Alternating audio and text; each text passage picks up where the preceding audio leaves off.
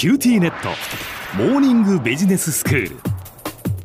今日の講師は九州大学ビジネススクールでイノベーション論がご専門の安田聡子先生です。よろしくお願いいたします。よろしくお願いします。先生今日はどういうお話ですか？今日は頭脳循環というお話です。うん頭脳循環ってあんまり聞き慣れない言葉ですよね。そうですよね、あのまあ医学の世界では、まあ、脳の血流ですとか血液循環に関する言葉のようです。はあ、しかし全く同じ言葉なんですがイノベーション研究では国際的な知識移転のことを頭脳循環と呼びます。優れた技能ですとか先端的な知識を持ついわゆる高度人材ですね、ええ、彼ら高度人材が出身国を離れて外国へ行ってそこで一定期間勉強したり働く経験を通してさらに高い知識というものを習得してその後に帰国して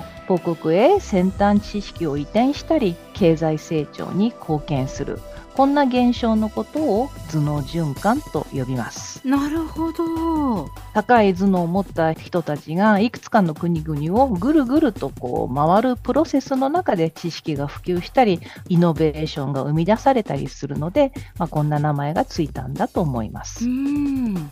これはですね、高度人材を送り出す出身国、母国にとっても、彼らを受け入れてくれる国、これホスト国っていうんですけど、受け入れ国のことを、このホスト国にとっても、長期的にはリターンが期待できるので、ウィンウィンの関係だと言われています。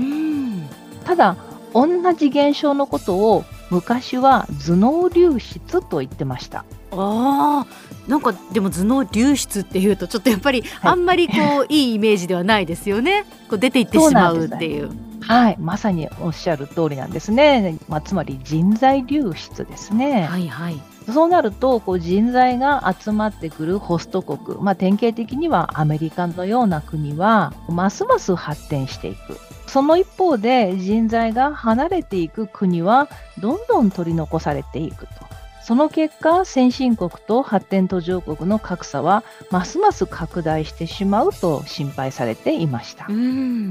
まあ、第二次世界大戦の直後から20世紀の終わりまで頭脳流出は格差を広げる悪い現象だとネガティブなイメージで語られてきました、はい、ところが20世紀がちょうど終わって21世紀へと時代が変わる頃に母国を離れた高度人材はある程度の期間が過ぎると出身国へ帰国しているようだと、うん、あるいはまあ帰国まではしなくっても母国に投資をしてビジネスの拠点を作って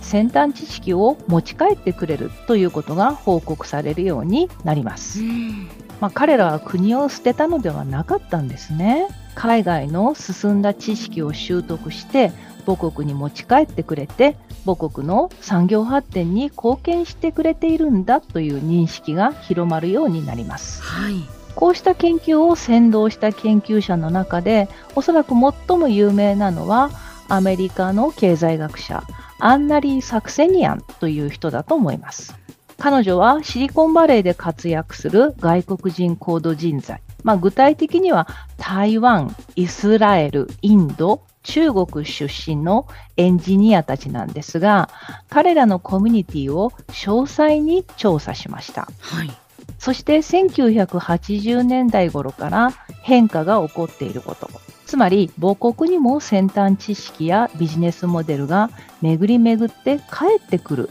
つまり頭脳循環へと変化しているということを指摘しました。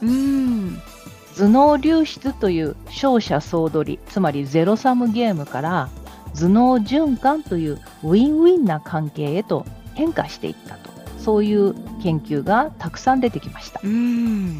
まあ、具体的にはまず1980年代になるとそれまでシリコンバレーで活躍していた台湾とイスラエル出身の高度人材たちが帰国し始めます。で、彼らはシリコンバレーで学んだ知識を台湾やイスラエルへ持ち帰って、ハイテクスタートアップ企業を起こして、まあ、そこに投資マネーも一緒に流れてきました。はい、そして10年も経たないうちにイスラエルのテルアビブや台湾の新築工業団地というのは世界的に有名なハイテク産業の集積地へと成長していきます。次に1990年代になるとアイルランド系高度人材が続々と帰国してアイルランドのダブリン周辺ではソフトウェア産業が急成長して雇用が大きく増えました。それで2001年にアメリカで IT バブルっていうのが崩壊するんですが、その時シリコンバレーでは多くのエンジニアが失業しました。それを契機に中国出身の高度人材が大量に中国へ帰っていきました。ちょうどその頃中国は力強い経済成長を続けていた時期でしたので帰国のトレンドっていうのは IT バブルの崩壊が収まった後も続いていきます。帰国した彼らは北京ですとか深センといった都市でハイテクスタートアップ企業を続々と設立していきます。で、インドの場合は帰国する人たちはそんなに今でも多くはないんですけれども、シリコンバレーとインドの間には先端的な知識ですとか投資マネーが流れる太いネットワークっていうのがどうも張り巡らされているようなんですね。で、インドとアメリカの間には遠距離協力っていうのが強化されていきました。それが今日の IT 大国インドを作り上げていきます。このように高度人材が複数の国を行き来することで先端知識が移転され投資マネーも流入して産業競争力が向上して経済成長にもつながるというのが頭脳循環現象です。もともとはシリコンバレーのような産業界つまりビジネスの世界で起こった現象です。では先生今日のまとめをお願いします高度な技能や知識を持つ人材が外国でさらに高い知識を習得した後に帰国し母国の経済成長に貢献する現象を頭脳循環と呼びます。元は発展途上国だった国々が短期間で科学技術力を高めて目覚ましい経済成長を実現したことから頭脳循環は注目を集めました。今日の講師は九州大学ビジネススクールでイノベーション論がご専門の安田聡子先生でした。どうもありがとうございました。ありがとうございました。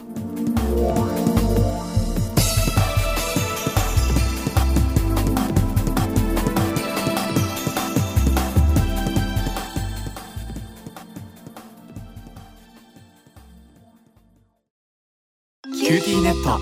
僕が君を守るから。本当に？ンピューターウイルスやフィッシング詐欺からは？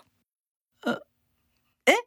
守ってくれないの？ビビックなら全部守ってくれるのに。セキュリティ5台まで無料。光インターネットのビビック